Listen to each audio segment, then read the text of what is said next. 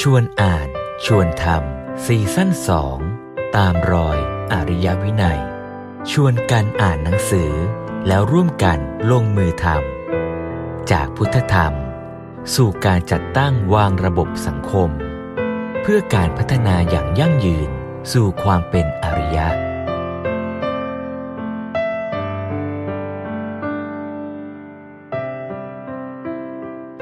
อาจารย์พลอยเป็นคุณหมอ สมมติว่าอาจารย์พลอยเป็นคุณหมออย่างเงี้ยเป็นคุณหมอที่เก่งมากเลย แล้วเราแบบมีความศรัทธาในอาจารย์พลอย แล้วเราแบบว่า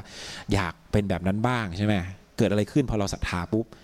เราก็ไปศึกษาใช่ไหมถ้าเราศรัทธาอย่างเดียวเราก็เราจะแค่บูชาใช่ไหมอาจารย์ครับ อย่างนั้นผมขออนุญาตบูชาอาจารย์อยู่บนทิ้งทุกวันแล้วกันครับ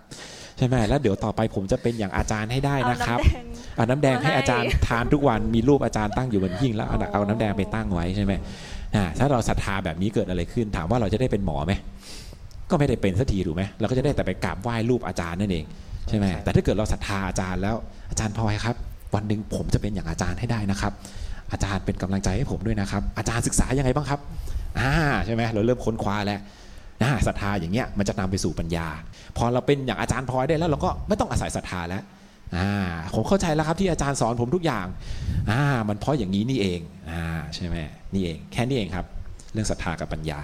อยู่ในโลกเนี่ยเราต้องมองทุกอย่างให้ดี มองในแง่ที่เป็นประโยชน์กับชีวิต เรียกว่าโยนิโสมนสิการมีอยู่ 2 อย่าง มีอยู่ 2 อย่างด้วยกันมีอะไรบ้าง โยนิโสมนสิการมี 2 อย่างนะ อย่างแรกคือมองตามความเป็นจริง คือมองตามเหตุปัจจัยจริง ๆ เลยว่าเฮ้ยว่ามันเป็นยังไง A A บวก B เท่ากับ C อย่างเงี้ยอะเหตุการณ์เหตุมันเป็นอย่างนั้นเหตุปัจจัยเป็นอย่างนี้ผลต้องเป็นอย่างนี้ อันนี้คือมองตามความเป็นจริง ดังนั้นเวลาจะวิเคราะห์อะไรก็ตามจะวิเคราะห์สถานการณ์อะไรก็ตาม เราต้องมองตามความเป็นจริง ไม่ใช่มองในแง่ดี แต่พอเรามองเรารู้แล้วว่าความเป็นจริงเป็นอย่างเงี้ยสเต็ปที่สองคือ เวลาเรามองเกี่ยวกับประโยชน์เราต้องมองในแง่ดี มองให้มันเป็นประโยชน์แก่ชีวิตให้ได้ หรือว่ามองยังไงก็ได้ให้ชีวิตเราได้ประโยชน์จากมันให้ได้อ่านะต่างกันนะต่างกันใช่ไหมอย่างสมมติว่าเราบอกว่าเราเรามองชีวิตเนี่ยบอกว่าทุกคนเนี่ยเกิดแก่เจ็บตายเป็นเรื่องธรรมดา ทุกวันทุกทุกคนเราต้องตายแน่นอนใช่ไหมถ้าเรามองตามความเป็นจริงคือแน่นอน everybody ตายหลวงพี่ตายผมตายอาจารย์พลอยตาย ทุกคนบนโลกนี้ตายหมดแต่ถ้าเกิดเรามองไม่เป็นเราก็จะมองความตายเป็นความเศร้าส้อยใช่ไหมเราก็เลยต้องไปมองอย่างที่สองเสริมขึ้นมา ก็คือมองให้ได้ประโยชน์จากความตายใช่ไหมใช่เออใช่ไหมเฮ้ยในเมื่อเราจะตายพรุ่งนี้เราไม่รู้เราจะตายเมื่อไหร่เราก็ต้องทำวันนี้ให้ดีที่สุดใช่ไหมแล้วเราก็ต้องเตรียมพร้อมจิตใจให้พร้อมยินยอมยอมรับกับความตายในอนาคตที่มันจะมาถึงด้วยนะอ่าเราก็ต้องรู้ว่าอ๋อเหตุปัจจัยเฮ้ยเราตายไปแล้วเราจะเป็นยังไงต่อไป เราต้องเตรียมพร้อมยังไงบ้างต้องสร้างบุญกุศลไว้นะ อ่าเราก็จะทำชีวิตเราให้ดีขึ้นในปัจจุบันได้แล้วก็ต้องมองทั้งสองด้านพร้อมๆกัน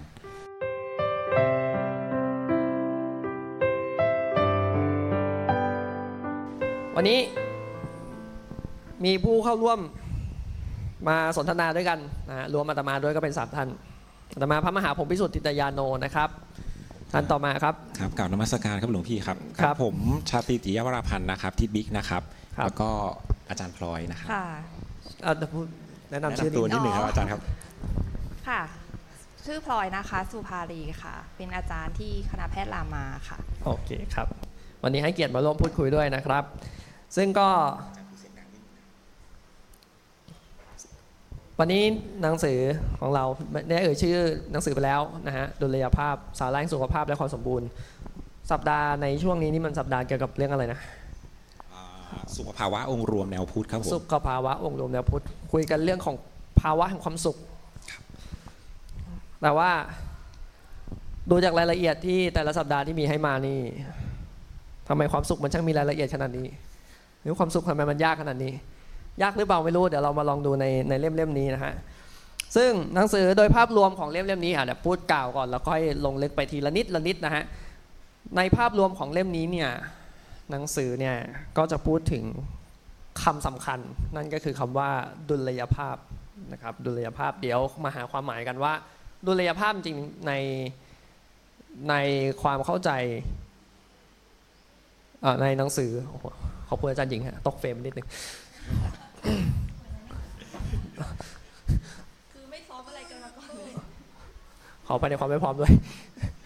ต้องต้องนั่งให้สมดุลดุลยภาพในความหมายของพุทธศาสนาเนี่ยคืออะไรนะครับ ซึ่งหลวงพ่อได้ก็ให้ไว้นะครับ แล้วก็เอาจริงๆแล้วมันไม่ได้มันอาจจะไม่ได้ชัดเปี้ยงขนาดนั้นว่าดุลยภาพนี่คืออะไร มันก็จะต้องค่อยๆอ่านไปเรื่อยๆแล้วก็ดูว่าหนังสือเล่มนี้พูดให้เห็นบริบทของดุลยภาพอย่างไร ซึ่งบริบทของดุลยภาพเนี่ยมันก็ไปเชื่อมสัมพันธ์กับชีวิตใช่ไหม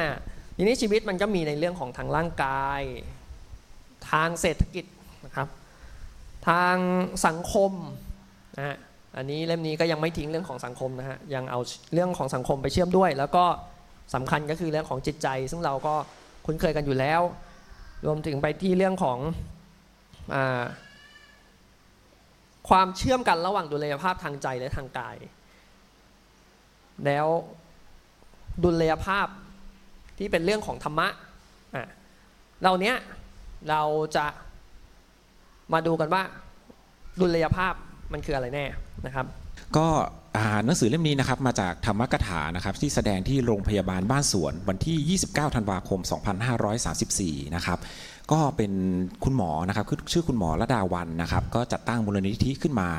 ชื่อว่ามูลนิธิดุลยภาพบำบัดเพื่ออายุและสุขภาพนะครับ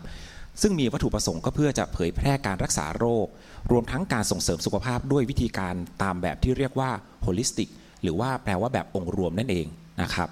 ก็คือแปลว่าการรักษาดุลยภาพขององค์รวมเนี่ยเพื่อให้มีทั้งสุขภาพที่แข็งแรง และมีอายุที่ยืนยาว อันนี้ก็คือคอนเซปต์ของของสถานสถานที่แห่งนี้นะครับ แล้วก็ด้วยเนื่องในวันปีใหม่นะก็เลยมีการนิมนต์หลวงพ่อไปให้โอวาทนะครับ ในเรื่องของดุลยภาพว่าดุลยภาพเนี่ยจริง ๆ มันหมายความว่ายังไง เข้าใจว่ามันคือความพอดีแหละค่ะความพอดีของคือแต่ละสิ่งที่มันจะ เกิดขึ้นนะขณะนั้นมันมีองค์ประกอบหลายอย่างหลายส่วนมารวมกัน พอดีกับพอเพียงนี่เหมือนกันไหมอย่าอย่าพึ่งเอาทีละคำถามค่ะเราก็คือ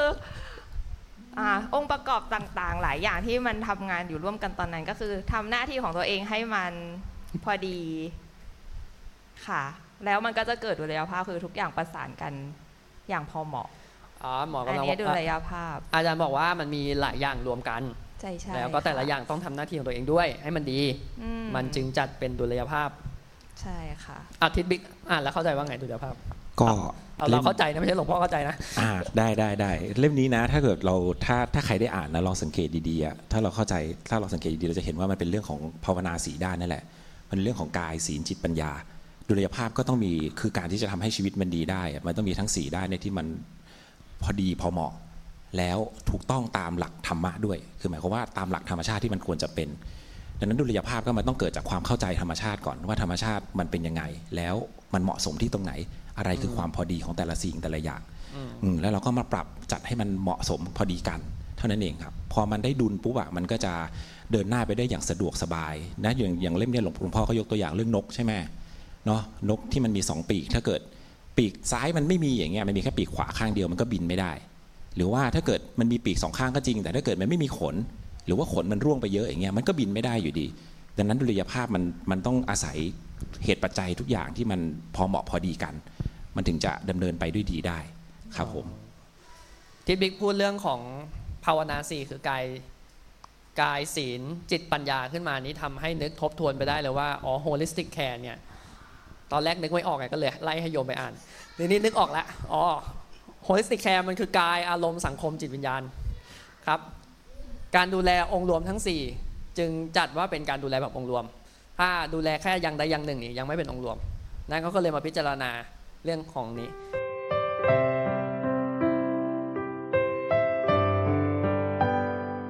เราอยากจะให้เราอยากจะเข้าใจเรื่องกายใช่ไหมเราต้องเข้าใจก่อนว่าจริงๆ ชีวิตมนุษย์มันประกอบด้วยอะไรบ้างเนาะหลวงพ่อก็เปิดมาอันแรกเลยว่าชีวิตมนุษย์เนี่ยมันตอบประกอบด้วยรูปกับนามใช่ไหมก็คือเรื่องของขันห้านั่นเองนะครับซึ่งขันห้าขันหนึ่งใหญ่ ๆ ก็คือเรื่องของรูปขันใช่ไหมก็คือเรื่องของเกี่ยวกับเรื่องร่างกายของเรานี่แหละว่าเราจะทํำยังไงให้ให้แต่ละส่วนมันทำงานได้ปกติทำงานได้อย่างดีทำงานได้มันสอดคล้องประสานกันใช่ไหม ถ้าเกิดคนเราถ้าเกิดร่างกายมาทำงานได้ดีอะหมายความว่ามันไม่เจ็บไม่ป่วย เราก็แอคทีฟเราก็จะทำงานได้อย่างราบรื่นคล่องตัว แต่ถ้าเกิดมันเจ็บป่วยขึ้นมาอย่างเงี้ยสมมติว่าเราเป็นแบบเป็นโรคแบบเลือดไหลไม่หยุดอย่างเงี้ยเวลาเราจะใช้ชีวิตเราต้องคอยระวัง ใช่ไหมว่าแบบเฮ้ยเดี๋ยวเราจะไปโดนบาดโดนมีดอะไรหรือเปล่า หรือว่าไปเฉียวหินมีของมีคมใช่ไหมพอร่างกายมันไม่แข็งแรงไม่บริบูรณ์แล้วเนี่ยเกิดอะไรขึ้นเราก็เกิดความวิตกกังวลขึ้น แล้วก็เกิดความเจ็บป่วยได้ง่ายอ่าอย่างเช่นเป็นโรคภูมิแพ้อย่างเงี้ยเราจะไปที่ไหนเราก็ต้องคอยคิดแล้วใช่ไหมเนี่ยสุขภาพกายมันเลยสำคัญมากเลยว่าเราจะทำยังไงให้ balance มันดีใช่ไหมอย่างคนไม่เคยเป็นโรคมาก่อนแล้วอยู่ดีไปเป็นเบาหวานอย่างเงี้ยเราก็จะกลายเป็นว่าเราก็ต้องคอยระวังเรื่องอาหารเลยกินของหวานมากเกินไปก็ไม่ได้ใช่ไหมหรือว่าคนเป็นโรคไตอย่างเงี้ยก็กินของเค็มมากไม่ได้ใช่ไหมซึ่งจริง ๆ ถ้าเรามองย้อนกลับ มันก็มาจากการใช้ชีวิตของเราตั้งแต่แรกนั่นแหละที่ทำให้เกิดโรคขึ้นมา การทำให้เกิดโรคนี่แสดงว่า เสียดุลยภาพไหมใช่ครับ มันก็เป็นการจัดว่าเสียดุลยภาพ ใช่ครับ แต่ว่าทั้งนี้ทั้งนั้นนี่ เดี๋ยวจะเป็นการกล่าวหาว่า คนเป็นเบาหวานทุกคนจะใช้ชีวิตอย่างเสียดุลยภาพ ก็เพราะว่าบางทีมันมันเกิดขึ้นจากกรรมพันธุ์ได้ใช่ไหมทำเภสัชกร ใช่ไหมครับ ใช่ มันเกิดหรืขึ้อนจากจริงๆแค่จากอายุ มันก็เสื่อมไปแบบอ๋อฮอร์โมนมันไม่ทำงานเท่าอ๋อตอนเด็ก ๆอะไรเงี้ยค่ะ ครับดังนั้น มันก็เลยต้องมาดู เมื่อกี้ซึ่งที่บิ๊กได้พูดคำสำคัญออกมานั่นก็คือคำว่า สอดประสานอ่าสอดคล้องประสานกันกับสุขภาพ ดังนั้นคำว่าดุลยภาพมันก็จึงจะต้องเกาะกันกับคำว่าทำยังไงก็ได้ให้ร่างกายมันดำเนินไปได้โดยสอดคล้องประสานกัน กับมีสุขภาพใช่ไหมฮะนี่ก็แล้วเนื่องจากทางร่างกายมันก็คงไม่ได้มีแค่ ไอสุขภาพแบบเฮลตี้อย่างเดียวใช่ไหมมันมันยังมีส่วนไหนที่ไปเชื่อมได้อีก ที่ที่ตามที่หลวงพ่อว่าครับก็ถ้าเกิดเรื่องของกายภาวนากับศีลภาวนาเนี่ยมันจะมีเรื่องของการใช้ชีวิตเนาะเรียกว่าเรื่องของการเศรษฐกิจนั่นเอง ถ้าเกิดในทางพุทธก็เรียกเรื่องของเศรษฐกิจนั่นเองก็คือการทำมาหาเลี้ยงชีพออย่างเช่นว่าเราจะทำยังไงให้ชีวิตเราอะดำเนินไปด้วยความราบรื่นไม่เกิดประสบปัญหาในการใช้ชีวิต อย่างเช่นจะ บักอาจะคอนเขาเรียกอะไรคอนโทรลเงินยังไง ไม่ให้รายจ่ายมากกว่ารายได้ใช่ไหมถ้าสมมติว่ารายจ่ายเราเริ่มมากกว่ารายได้แล้วเนี่ยเกิดอะไรขึ้น อันนี้เขาเรียกว่าเกิดความพร่องแล้วนะก็คือเราเราก็จะเริ่มชักหน้าไม่ถึงหลังแล้วเออเริ่มแบบว่าเฮ้ยเริ่มต้องมีความวิตกกังวลแล้วเฮ้ยเราจะกินอะไรเราจะทำยังไงดีชีวิตต่อไปในอนาคตเราจะเป็นยังไง อันนี้คือเรื่องของรายได้ว่ามันสำคัญมากๆเลยนะครับซึ่งจริงๆอะไอไอภาวะอย่างเงี้ยก็แปลมันก็คือภาวะของการเกิดโรคนั่นเอง หลวงพ่อก็ในในหนังสือเล่มเนี้หลวงพ่อบอกว่าคำว่าโรคเนี่ยจริงๆ มันแปลว่าสิ่งที่เสียดแทง หรือว่าสิ่งที่ทำให้ไม่สบายนะครับก็คือทั้งหมดเลยไม่ว่าจะเป็นภาวะที่เกิดทางกายก็ตาม หรือเกิดทางใจก็ตามเนี่ยที่มันเป็นอาการที่ทำให้ชีวิตเราไม่ปกติอ่าคำปกติมันหายไปเนี่ยทำให้มันเสียดแทงสิ่งที่มันเคยเป็นปกติมาก่อนเนี่ยอันเนี้ยเรียกว่าโรคทั้งหมดเลยนะครับก็ดังนั้นพุทธศาสนาก็จะสอนเกี่ยวกับเรื่อง ทำยังไงให้ชีวิตสมดุลอย่างเช่นเรื่องของรายรับรายจ่ายอย่างเงี้ยก็มีสอนเนาะอยู่ในสินค้าลักสูตรอย่างเงี้ยว่าแบบเฮ้ยเราจะได้รับรายรับมาเท่านี้เราจะแบ่งยังไงใช่ไหมก็ต้องมีการทั้งวางแผนในปัจจุบันว่าทุกวันเนี่ยเราใช้เงินยังไงบ้าง ต้องใช้ยังไงบ้าง และต้องวางแผนเผื่อไว้ในอนาคตด้วยว่า ถ้าเกิดวันใดวันหนึ่งเราเกิดประสบอุบัติเหตุขึ้นมาใช่ไหมหรือว่าวันเกิดวันหนึ่งวันใดวันหนึ่งเราเกิดตกงานขึ้นมาเราจะต้องมีรายได้ที่ไว้สำรองสำหรับเลี้ยงชีพในอนาคตด้วย แล้วก็มีอีกส่วนหนึ่งที่สำคัญมาก ๆ ที่พุทธศาสนาให้ความสำคัญก็คือเรื่องของการต่อยอดด้วยอืมจะทำยังไงให้รายได้ ไม่ใช่ว่าหาเงินมาทั้งหมดแล้วก็เอาไปใช้ทั้งหมดนะอันนี้ไม่ใช่คำสอนพุทธศาสนาพุทธศาสนาสอนว่าเอามาแบ่งเป็นสี่ส่วน ส่วนแรกเอาไว้ใช้จ่าย ส่วนที่ 2 กับส่วนที่3เนี่ยสองเนี่ยอ่าหนึ่งในหนึ่งในสองส่วนที่เราได้มาทั้งหมดเนี่ยครึ่งหนึ่งอะต้องเก็บไว้สำหรับเอาไปต่อยอดให้ได้ เออจะทำยังไงให้เงินก้อนเนี้มันงอกงามขึ้นมาอีก และส่วนสุดท้ายเก็บไว้สำหรับในยามฉุกเฉิน ในยามที่มันเป็นอุบัติเหตุเกิดขึ้นมา หรือในยามเจ็บป่วยที่เราไม่ได้คาดคิดขึ้นมาเนี่ย เราต้องใช้สำหรับคนที่มีเงินเดือนประจำมันค่อนข้างวางแผน เทียบกับคนที่รายได้ไม่ประจำมันวางแผนง่ายกว่า แต่พูดอย่างนี้ไม่ใช่ว่าทุกคนจะทำได้ดีเนาะก็อันเนี้ยเป็นเรื่องใหญ่เลยค่ะ ของปัญหาในสังคมคือวางแผนการเงินไม่ดีนี่แหละ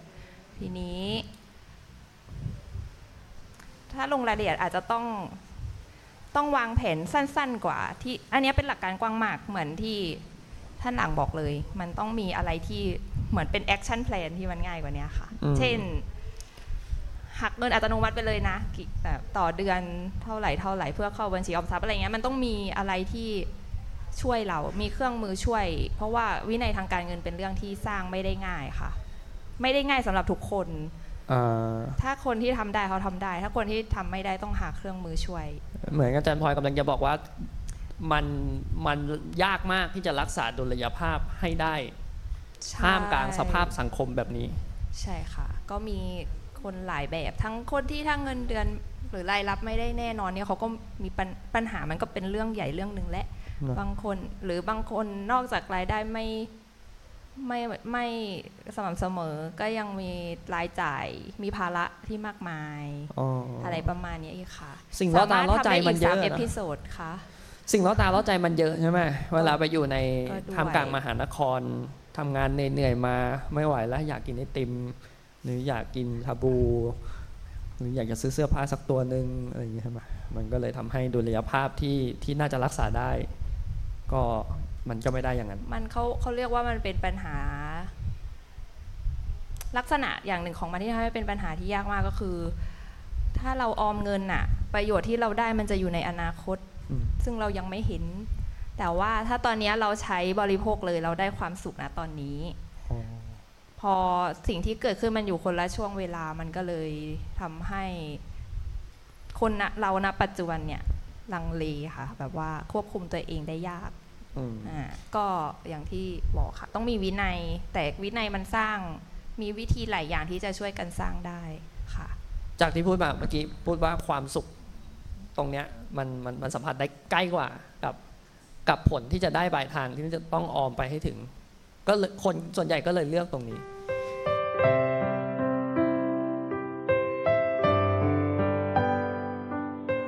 พ่อก็ได้พูดเกี่ยวกับเรื่องของสังคมไว้นะครับว่าจริงๆจะไม่ได้พูดอ่านในแง่เศรษฐกิจเนี่ยหลวงพ่อพูดไว้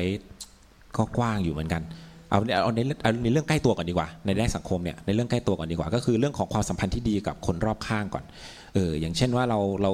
เราถ้าเกิดเราทำไม่ดีอย่างสมมติว่าเรามีความสัมพันธ์ที่ไม่ดีกับหัวหน้างาน หรือกับเพื่อนร่วมงานอย่างเงี้ยเกิดอะไรขึ้นเวลาเราทำงานเราก็จะทำงานได้ไม่เต็มที่ใช่ไหมเหมือนเราอยากจะได้ข้อมูลอะไรสักอย่างหนึ่งแต่เรา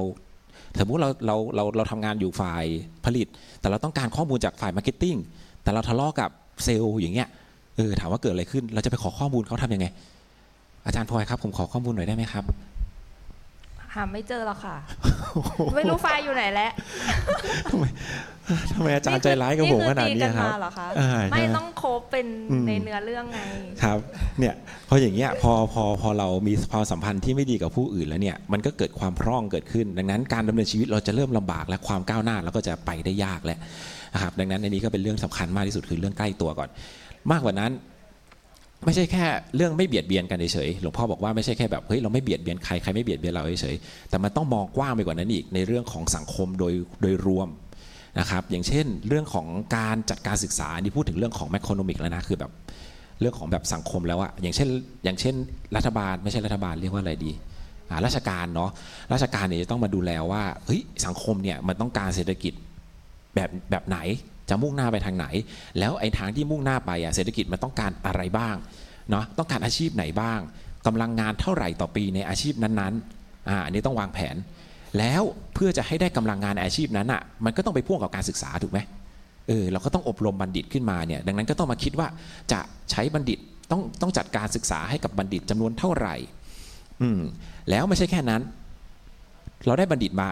เรามีแผนการแล้ว แต่ถ้าเกิดเราไม่มีอุปกรณ์ไม่มีเครื่องมือ ไม่มีงบประมาณ ไม่มีอย่างเราอยากจะค้นคว้าอะไรสักอย่างเราอยากจะทำงานเทคโนโลยีสักอย่างหนึ่งอย่างเงี้ยแต่เราไม่มีความรู้ด้านนี้เราไม่มีผู้เชี่ยวชาญ ไม่มีอุปกรณ์ที่มา support นะดังนั้นมันก็จะทำไม่ได้ ดังนั้นเนี่ยเราก็ต้องมาวางให้ได้ว่าต่อไปในอนาคตประเทศจะไปทางไหน แล้วมันจะต้องเตรียมพร้อมทุกด้านเนี่ยต้องมองให้มองให้กว้าง ให้เตรียมให้พร้อมว่า การจะไปถึงจุดนั้นได้เราจะต้องใช้อะไรบ้าง แล้วก็ต้องทำสิ่งนั้นขึ้นมาให้ได้มันถึงจะทำได้จริงๆมันก็คือการมองเหตุปัจจัยตามธรรมชาตินี่แหละเนาะหลวงพี่เนาะอืมถ้าเกิดเหตุปัจจัยมันไม่ครบผลมันก็ไม่เกิดนั่นเอง ดังนั้นการเตรียมสังคมที่ดีก็คือ เราก็ต้องมองให้ออกว่าเหตุปัจจัยในสังคมอะไรบ้างที่มันจะทำให้ส่งผลเกิดไปตามผลที่ต้องการได้ แต่ผลต้องต้องมองผลให้ถูกก่อนนะ คือผลต้องเป็นผลที่ดีก่อนนะครับถ้าวางผิดก็แย่เหมือนกันครับ ดังนั้นหลวงพ่อก็สรุปว่าทั้งหมดมันต้องจัดปรับให้พอดีทั้งนั้น หรือแม้กระทั่งเรื่องของ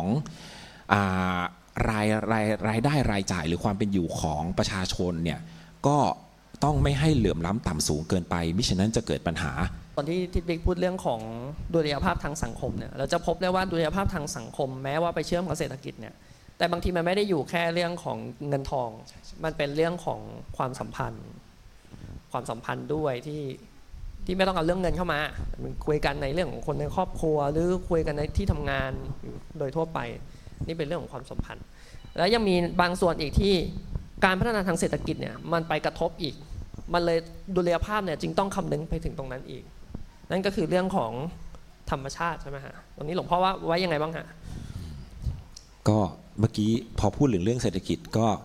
มันก็อย่างยุคสมัยปัจจุบันก็คือมีขั้นนิยมเนาะว่าแบบ ต้องผลิตออกมาให้ได้เยอะใช่ไหมผลิตออกมาได้เยอะคนจะได้มีเศษมีกินเยอะๆจะได้มีความสุขเยอะๆก็อย่างเมื่อกี้แหละที่อาจารย์พลอยบอกว่า คือสังคมพอมันบริบูรณ์ขึ้นมาระดับหนึ่งอะคนก็จะไม่ค่อยทะเลาะกันเท่าไหร่แหละเพราะว่ามีการคือยังไงก็ยังมีกินอะฉันยังอยู่ได้อ่าแต่ทีนี้พอเราไปไป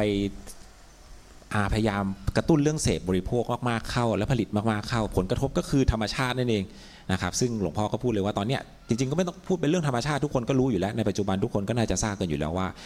โลกกำลังมีปัญหามากๆแล้วว่าแบบเรื่องของภัยธรรมชาติเอ่ยลานินญาเนี่ยอย่างปีนี้เมืองไทย โอ้สักเมื่อวานสักต้นเดือนที่แล้วอะผมไปซื้อของที่ตลาดอะชาพ่อค้าบ่นกันมากเลยนะแบบว่าผลไม้ไม่มีข้าวปลูกไม่ได้เออเพราะว่าน้ำแล้งปีนี้น้ำแล้งเออดังนั้นถามว่าทำไมมันถึงแล้งก็เพราะว่า ก็ลานินยานี่แหละเออแล้วลานินยาเกิดจากใคร ก็เกิดจากพวกเราทุกคนนี่แหละเออมันก็เลยแบบกลายเป็นว่าทุกวันนี้เราก็ต้องมาพูดเรื่องนี้กันค่อนข้างเยอะนะครับ ในอาทิในเรื่องชนอสุนธรรมก็ชวนคุยเรื่องนี้เยอะเหมือนกัน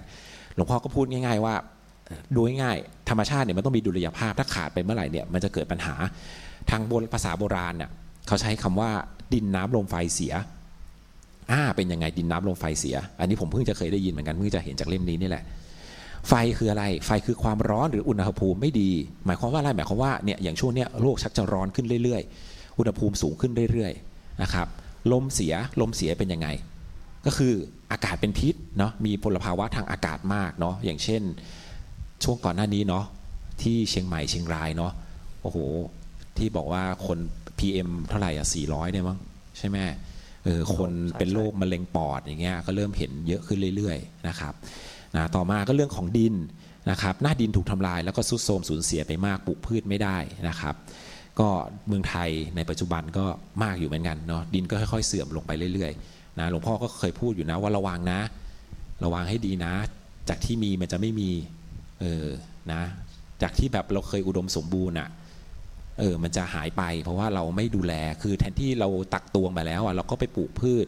ปลูกพืชซ้ำๆจนดินมันเสียไป แล้วไม่แค่นั้น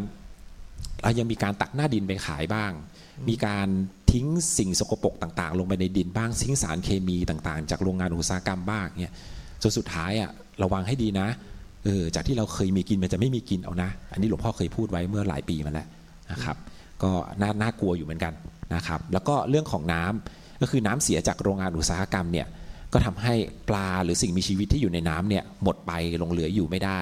ถ้าสัก2อสาม EP ก่อนอะถ้าตอนที่หลวงพ่อคุกฎหรือหลวงพี่เล่าให้ฟังอะเรื่องของตรงคลองบางระทึกตรงเนี้ยอืมอย่างสมัยก่อนเนี่ยเขาบอกว่าน้ำมันใสมากเลยนะ หรือแม้กระทั่งแม่น้ำเจ้าพระยาเนาะถ้าเกิดพูดกันถึงคนสมัยก่อนเนาะอยากจับปลาก็กระโดดลงไปจับปลาได้เลย ใช่ไหมแต่เดี๋ยวนี้ทำได้ไหมทำได้ไหมมีใครกล้าโดดลงไปในน้ำแม่น้ำเจ้าพระยาไหมไม่มีหรอกเอ่ออันตรายแหละส่วนหนึ่งถูก แต่ว่าไอ้เรื่องของความสกปรกเนี่ยใช่ไหมคนเราก็เริ่มกลัวแล้วนะสัตว์ป่าสัตว์ป่าไอสัตว์น้ำต่างๆ มันก็ค่อย ๆ หายไปนะครับก็ถ้าเกิดพูดเรื่องนี้เนี่ยง่ายๆ ธรรมชาติอะมันไม่มีปัญหาเลยหรอก เราเราไปทำลายมันอะมันก็เป็นธรรมชาติของมันมันก็แค่เปลี่ยนสภาพเฉยแต่พอมาเสียดุลยภาพไปแล้วอะต่อไปแล้วต่อไปในอนาคตมนุษย์ก็จะอยู่ไม่ได้ อืมใช่ไหมอย่างถ้าเกิดสมมติว่าเราบ้านเราอย่างเงี้ยดินบ้านเราเสียอย่างเงี้ยปลูกพืชไม่ขึ้นแล้วอะถามว่าต่อไปในอนาคตประเทศไทยจะกินอะไร ใช่ไหมเราก็กลายว่าเราก็ต้องไปนำเข้าจากที่อื่นใช่ไหมซึ่งเราก็ก็กลายเป็นเรื่องขาดดุลอีกใช่ไหมก็เสียดุลการค้าอีกมันก็เป็นเรื่องต่อเนื่องกันไปนะครับนะไม่ว่าหลวงพ่อก็เลยพูดสรุปว่าไม่ว่าด้านไหนก็ตามมนุษย์ก็ต้องรักษาไว้ให้ได้เรื่องดุลยภาพเนี่ยนะครับทีนี้ไอ้ดุลยภาพของโลกเนี่ยเราก็พบแล้วว่ามันเสีย แล้วก็ในแง่เนี่ยมันก็กระทบกับทางดุลยภาพทางกายที่เราก็เจ็บป่วยจากการเสีย ดุลยภาพทางธรรมชาติภายนอกด้วย แล้วทำไงดี ในเมื่อมันโลกมันเปลี่ยนแปลงไงโลกมันเปลี่ยนแปลงโลกมันกระทบกระทำเราเข้ามาทุกทิศทุกทางขนาดนี้ บางอย่างบางอย่างนี่มันมันอาจจะไม่ใช่เราที่ที่จะไปกระทำให้ให้มันเสียนะเราก็พยายามที่จะแยกขยะ เราก็พยายามที่จะเก็บล้างขยะอย่างดี จัดการขยะอย่างดี แต่แล้ว ก็ดูเหมือนว่าโลกภายนอกจะไม่ได้ช่วยเราเลยเรื่องนี้ เราพยายามประหยัดน้ำแต่ปรากฏว่า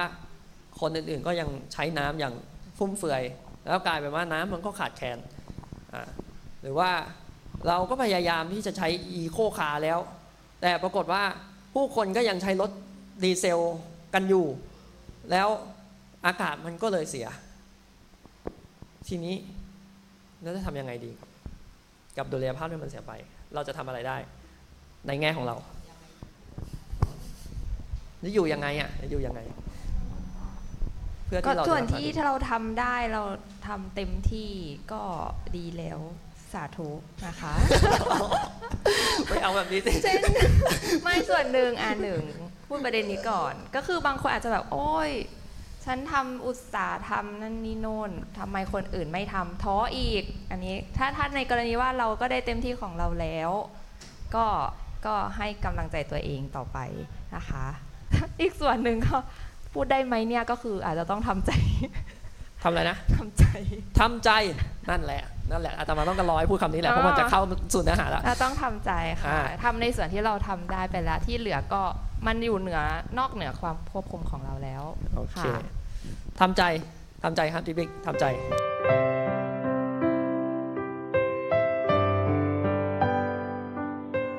ทำใจ หมายถึงดุดุลลยยภาพภาพของจิตใจนั่นเองนะครับ ก็เพราะว่าอะไรไอ้คำว่าทำใจเนี่ยเพราะว่าถ้าเกิดเราอย่างเมื่อกี้บอกว่าเรื่องโรคอะโรคมันแปลว่าเสียสิ่งที่เสียดแทงใช่ไหมใช่ไหมแสดงการที่เราเกิดความทุกข์ขึ้นมาอย่างเมื่อกี้เรารู้สึกลำบากรู้สึกแบบว่าทำไมชีวิตมันเกิดมีแต่ความทุกข์ขนาดนี้ เกิดอะไรขึ้นแสดงว่ามันเกิดสิ่งที่เสียดแทงขึ้นในจิตใจ แล้วแสดงว่าใจเรากำลังเป็นโรคนั่นเองใช่ไหมเดี๋ยวหลวงพ่อเขาชอบพูดว่าทุกข์สำหรับเห็น สุขสำหรับเป็นใช่ไหมครับแสดงว่าความทุกข์เนี่ยมันเป็นโรคนะจริงๆ คือความทุกข์คือตัวโรคนั่นแหละนะครับพอเราเราปฏิบัติต่อทุกข์ไม่ถูก ทุกข์มันก็มีของมันนั่นแหละแต่พอเราปฏิบัติต่อมันไม่ถูกมันก็ทำให้มันเสียดแทงใจของเราทำให้เราเกิดโรคขึ้นมาอ่าทีนี้เราจะทำยังไงล่ะไม่ให้มันเกิดดุลยภาพของใจนะครับ ก็หลวงพ่อก็ยกตัวอย่างอย่างเช่นว่า อย่างคนสมัยนี้อ่าพูดพูดขยายความไปนิดนึงว่า อย่างโรคจิตเนาะเดี๋ยวนี้คนก็จะชอบพูดว่าโรคจิต โรคจิตก็คือการที่ ใจเนี่ยเสียดุลยภาพไปแบบค่อนข้างมากแล้ว อย่างเช่น ดีใจเกินไปจนเสียจริตใช่ไหมดีใจจนกระโดดโลดเต้นอะไรอย่างเงี้ยเออมันก็เสียอาการใช่ไหมหรือว่าเสียใจมากเกินไปจนคุมตัวเองไม่อยู่ใช่ไหมร้องไห้เป็นวักเป็นเวรสิบวัน 20 วันเป็นเดือนเป็นปี แฟนทิ้งวันเดียว ร้องเป็นหนึ่งปีอย่างเงี้ยใช่ไหมเอออย่างเงี้ยมันก็เสียจะมันก็เกินไปคุมตัวเองไม่อยู่ อันนี้ก็แสดงว่ามันเกิดความเสียความสมดุลแล้ว อ่านะดังนั้นอาจจะไม่ถึงขนาดนี้นะอาจจะมีแค่เล็กๆหน่อยๆเล็กๆน้อยๆอย่างเช่นเรื่องของการขาดดุลยภาพทางจิตใจ อย่างเช่นเรื่องของว่าได้ลาบได้ยศเสื่อมลาบเสื่อมยศ แล้วก็อาการอาจิตมันเกิดการหวั่นไหวอ่าแค่นี้ก็เรียกเสียดุลยภาพแล้วนะอ่าใช่ไหมรักษาตัวไว้ไม่อยู่ อย่างเช่นอะไรอย่างเช่นว่า พอได้เงินทองมาใช่ไหม ได้แบบได้เงินทองมาใช่ไหมได้ความสุขมาได้เงินทองมา แล้วก็หลงระเริงมัวเมาใช่ไหมแล้วก็ใช้จ่ายมีความสุขไงก็ใช้จ่ายหลงในความสุขนั้นก็ใช้จ่าย แล้วก็จนกระทั่งเงินทองหมดไป แล้วก็สุขภาพก็เสียไปด้วยนะครับหรือว่าได้ยศมาใช่ไหมได้ยศมาก็รู้สึกฟูใช่ป่ะรู้สึกฟู แล้วก็เอาไอ้ยศถาบรรดาศักดิ์ต่างๆเนี่ยเอามาใช้ในทางที่ผิด อย่างเช่นเอามาใช้ข่มเหงเบียดเบียนผู้อื่นทำทุจริตหาผลประโยชน์บำรุงบรรเรอต้นสร้างปมปัญหาขึ้นมามากมายนะอย่างเราเราก็เห็นในสังคมได้เยอะแยะเต็มไปหมดเลยนะที่จะเอามาใช้อำนาจผิดๆนะครับนะดังนั้นการเนี่ยไอ้พวกโลกธรรมเนี่ยมันก็จะทำให้ถ้าเราทำใจไม่ถูกนะ พอใจเราเสียดุลอะเออแล้วเราไม่รู้ว่าจริง ๆ โลกธรรมมันมีไว้เพื่ออะไรอะมันก็จะทำให้ชีวิตของเราเนี่ยมันตะแคงแล้วก็เสียดุลไปเลย นะครับอันนี้คือเรื่องพูดของในในแง่ของการได้มา ถ้าเกิดเราเสียไปล่ะ เราเสียไปเราเป็นยังไงนะถ้าสมมติว่าแบบเราเราเกิดเนี่ยทำธุรกิจอยู่ดีๆแล้ววันพรุ่งนี้เกิดล้มละลายขึ้นมา โดยที่เราไม่ได้เป็นคนทำสมมติว่าเกิดสงครามขึ้นมาอย่างเงี้ยใช่ไหมหรืออยู่ดีแล้วกลายเป็นว่าเศรษฐกิจมันไปไม่ได้อะอะอย่างอาจจะเอาไม่ต้องยกยกแยกไม่ต้องยกไกลๆก็ได้ อย่างเช่นหุ้นอย่างเงี้ยเมื่อไม่สักไม่กี่เดือนที่แล้ว เราก็ซื้อหุ้นของเราอยู่ดีๆแล้วคิดว่าหุ้นมันดีอะ มาวันพรุ่งนี้อยู่ดีแบบประกาศเปี้ยง โดนโกง หมดตัวหายไปเป็นร้อยเป็นล้านอย่างเงี้ยเออถามว่าเราจะทํำยังไง เราทำอะไรไม่ได้อะเราพลาดไปแล้วเราเราเชื่อคนผิดไปแล้วอะเออ แต่เราทำยังไงไม่ได้ทำยังไงล่ะเนี่ยเราก็เกิดเสียโลกธรรมไปเนี่ยเกิดความทุกข์ขึ้นมาแล้ว เสียความสุขที่เคยมีมาแล้ว เกิดโลกธรรมหายไปแล้ว เราก็โมวแต่เศร้าเสียใจหงอยเหงา เกิดอะไรขึ้นเราก็โมวแต่เครียดจะทำยังไงดี ชีวิตเราจะอยู่ต่อไปยังไง ร่างกายแล้วพ่อแม่เราจะอยู่ยังไงใช่ไหมเราจะหาตังค์ที่ไหนไปผ่อนบ้านอย่างเงี้ยกลายเป็นว่าสุขภาพก็เสียตามไปด้วยใช่ไหมก็แทนที่จะนอนหลับพักผ่อนได้ตามปกติใช่ไหมบทแต่คิดกังวลก็นอนไม่หลับ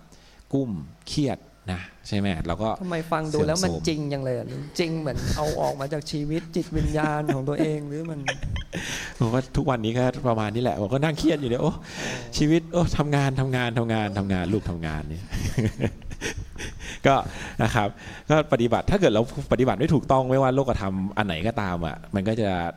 ไม่ว่าจะฟูเกินไปหรือยุบเกินไปก็ตามเนี่ยเราก็จะเสียดุลทันที แล้วก็จะเกิดผลเสียแน่นอนนะครับ อาจารย์พลอยมีอะไรจะเสริมไหมครับ เห็นอาจารย์หยิบไม้แล้วครับอ๋อหยิบตามหยิบตามหลวงพี่ จริง ๆ เมื่อกี้อยากอาจจะอยากเสริมว่า เมื่อกี้พูดในเชิงว่า พอได้ลาบได้ยศมาแล้วใช้ไปในทางที่ผิดใช่ไหมคะ อาจจะเสริมนิดนึง ถ้าใช้ไปในทางที่ถูกก็คือ พอเราได้ลาบได้ยศตำแหน่งเลื่อนอย่างเงี้ย แต่เราเห็นมันเป็นโอกาสในการสร้างความดีต่อยอดขึ้นไป เช่นได้เลื่อนตำแหน่งเรา เราก็เริ่มให้โอกาสน้องๆขึ้นมาเหมือนกัน หรือได้ลาบมา เราก็เอาไปสร้างประโยชน์ต่ออาไปทำบุญหรือไปทำกุศลนะคะ อืมอืมค่ะ โอ้กี้คือในส่วนของจันพลอยนี่ ก็เป็นส่วนหนึ่งที่อาตมาอ่านแล้วก็ให้ความสนใจในเนื้อหาตรงนี้เหมือนกัน คือหลวงพ่อไม่ได้มองเรื่องของยศถาบรรดาศักดิ์ตำแหน่ง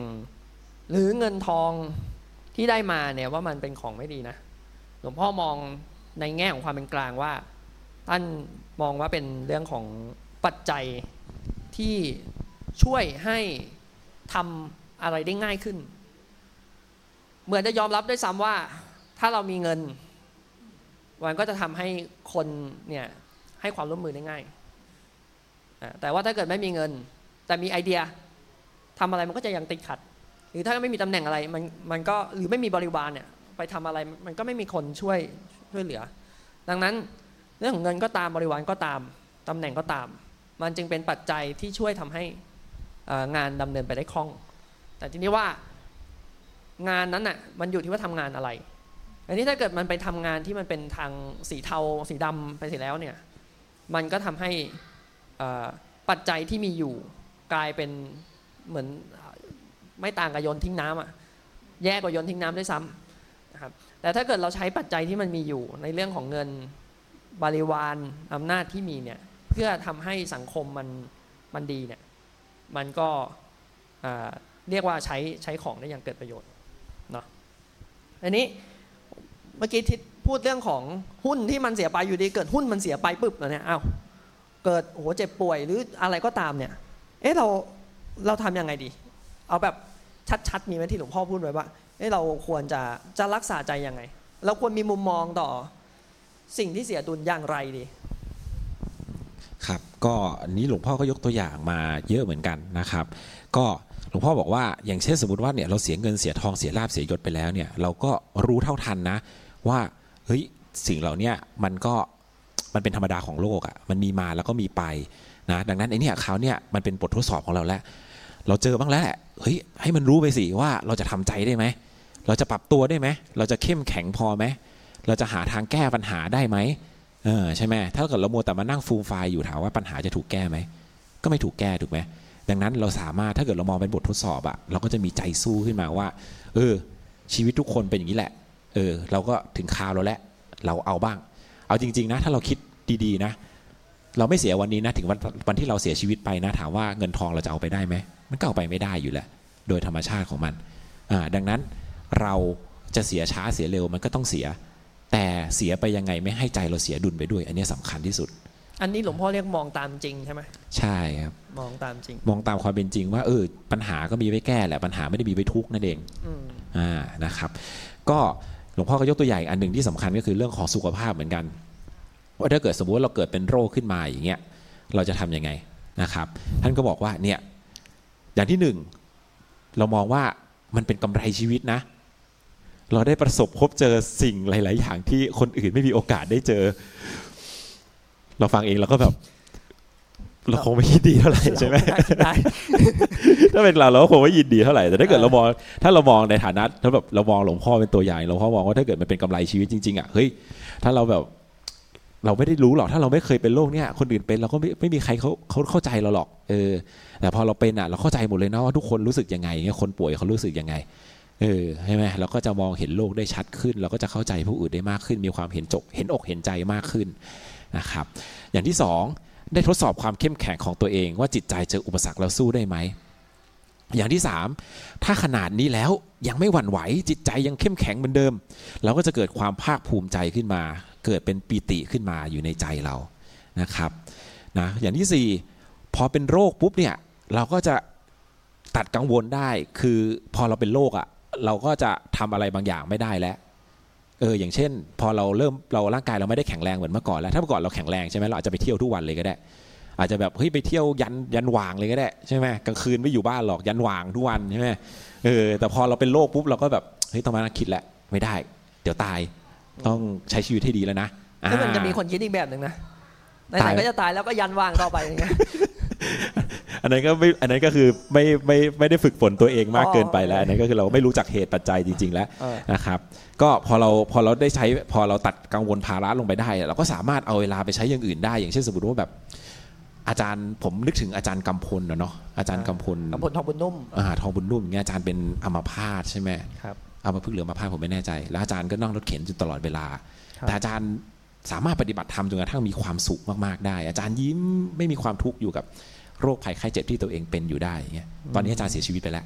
นะครับเนี่ยดังนั้นหลวงพ่อก็ยกเหมือนกันว่าแบบเออต่อขนาดแบบว่าเป็นโรคมากๆกระทั่งทำอะไรไม่ได้อะเราก็ยังสามารถเอาเวลานั้นมาบำเพ็ญเพียรทางจิตได้อยู่นะอ่าอนาคตเราก็ดีได้นะ เราก็ไปเกิดในภพภูมิที่ดีได้นะอ่าแล้วก็ได้ความสุขด้วยในขณะที่มีชีวิตอยู่ด้วยอ่าอ่าเดี๋ยวนะครับยกตัวอย่างอาจารย์กำพลนี่สืบนิดนึงว่า เดี๋ยวจะสงสัยว่าเราทำยังไง ว่ากันว่านะฮะตอนนั้นขยับไม่ได้เหลือแต่ตาที่กระพริบได้อยู่ ใช้การเจริญสติผ่านการกระพริบตา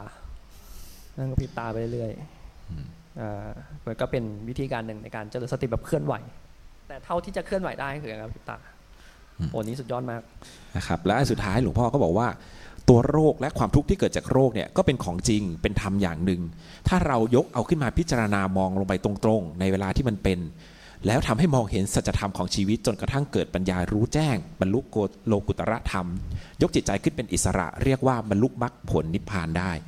อ่าอย่างเช่น อย่างหลวงพ่ออ่าหลวงพี่ยกตัวอย่างเมื่อกี้อย่างอาจารย์อย่างเงี้ยอาจารย์กำพลกระพริบได้แต่ตาอย่างเดียวแล้ว ก็เจะริญวิปัสสนาไปเลยอ่าเราก็เห็นตาเคลื่อนไหวใช่ไหมเราก็รู้เห็นตามความเป็นจริงเลยเนี่ยทุกอย่างมันก็เป็นเนี่ยร่างกายสังขารไม่เที่ยงเป็นอนิจจัง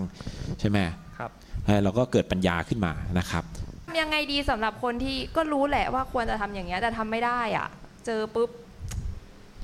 ทำไมต้องเป็นฉันด้วยฉันทำบุญมาตลอดไม่เคยทำร้ายใครเลยทำไมฉันต้องมาเป็นโรคนี้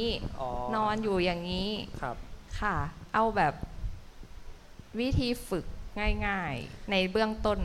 ทำยังไงดีคะ คือแรกเริ่มเดิมทีเนี่ยเวลามันเจออะไรอย่างนี้เข้ามาเนี่ยยอมรับก่อนว่า ในฐานะปุถุชนเนี่ยมันหวันไหวอยู่แล้วล่ะ ยังไงมันต้องเสียดุลยภาพไปคือเราเราไม่สามารถที่แบบว่าเจออะไรแล้วก็ไม่สะเทือนอะ มันมันไม่ได้ขนาดนั้น นี่ถ้าเจออะไรแล้วไม่สะเทือนนี่คุณอาจจะเป็นก้อนหินอยู่นะครับ แต่ถ้าความที่คุณเป็นมนุษย์ธรรมดาคนหนึ่งที่มีกายและใจอยู่เนี่ย มันต้องรู้สึกอยู่แล้วแหละทีนี้เมื่อมันรู้สึกด้วยความรู้สึกเนี่ยอันนี้ความรู้สึกเนี่ยมันจะรู้สึกแรง หรือรู้สึกเบาก็แล้วแต่ แรงก็เพราะว่าอาจจะยึดติดกับอะไรบางอย่างมาก เบาก็อาจจะเป็นเพราะว่าก็ปล่อยวางอะไรไปได้เยอะอะไรอย่างนี้นะแต่สำคัญก็คือว่าเมื่อรู้สึกก็ต้องกลับมาเท่าทันอย่างที่หลวงพ่อบอกคือเท่าทันความรู้สึกให้ได้ก่อน อันนี้พอมันเท่าทันได้ รู้ว่าใจตัวเองอยู่ตรงไหนแล้วเนี่ยรู้ตัวรู้ว่าใจตัวเองอยู่ระดับไหนแล้ว มีสติกลับมาอยู่กับกายใจตัวเองได้ มันก็จะไปต่อได้ว่า มันก็จะไปสู่การกระบวนการคิดได้ ซึ่งเมื่อกี้เขามีกระบวนการคิดเหมือนกันนะที่ตั้งคำถามมาเมื่อกี้ว่าทำไมต้องเป็นฉัน อันนี้หลวงพ่อไพศาลก็ไปเจอบ่อยเคสนี้แม้แต่ตัวตมาไปโรงพยาบาลก็เจอ หนูก็ทำบุญมาทุกวี่ทุกวัน ตื่นเช้ามาตักบาตรทำไมต้องมาป่วยอะไรเงี้ยมันอันนี้กระบวนการทางตรรกะมันเพี้ยนนะครับนี่ถ้าเกิดกลับมาที่ใจได้ แล้วพอตั้งใจได้ปุ๊บไปสู่กระบวนการสู่ตรรกะคือว่าก็ต้องตั้งคำถามหลวงพ่อไปสั่งก็ตั้งคำถามว่าอ้าวแล้วทำไมเป็นคุณไม่ได้ล่ะอ่า มันก็เป็นได้ไม่ใช่เหรอในเมื่อมันเป็นมนุษย์คนหนึ่งธรรมดาคนหนึ่งก็จะเห็นได้ว่ามันก็มี step ของมันสำคัญก็คือว่ายอมรับใจก่อนว่ามันหวั่นไหว แต่มันหวั่นไหวแค่ไหน อย่าอย่าไปเกินกว่ามัน บางคนโอ้โหโดนนิดนึงแล้วปรุงไงปรุงปั้นเยอะไปหน่อยหรือว่าบางคนเจอเยอะแต่บอกโอ้ไม่เป็นไรสบายโอ้โหแต่ข้างในล่ำร้องเหลือเกิน หัวจิตหัวใจแตกสลายไปแล้วอะไรเงี้ยแต่ปากยังยิ้มอยู่นี่ไม่ใช่ นี่แสดงว่ายังไม่ยอมรับ ยอมรับคือยอมรับทุกก็คือทุกแล้วก็ไปต่อ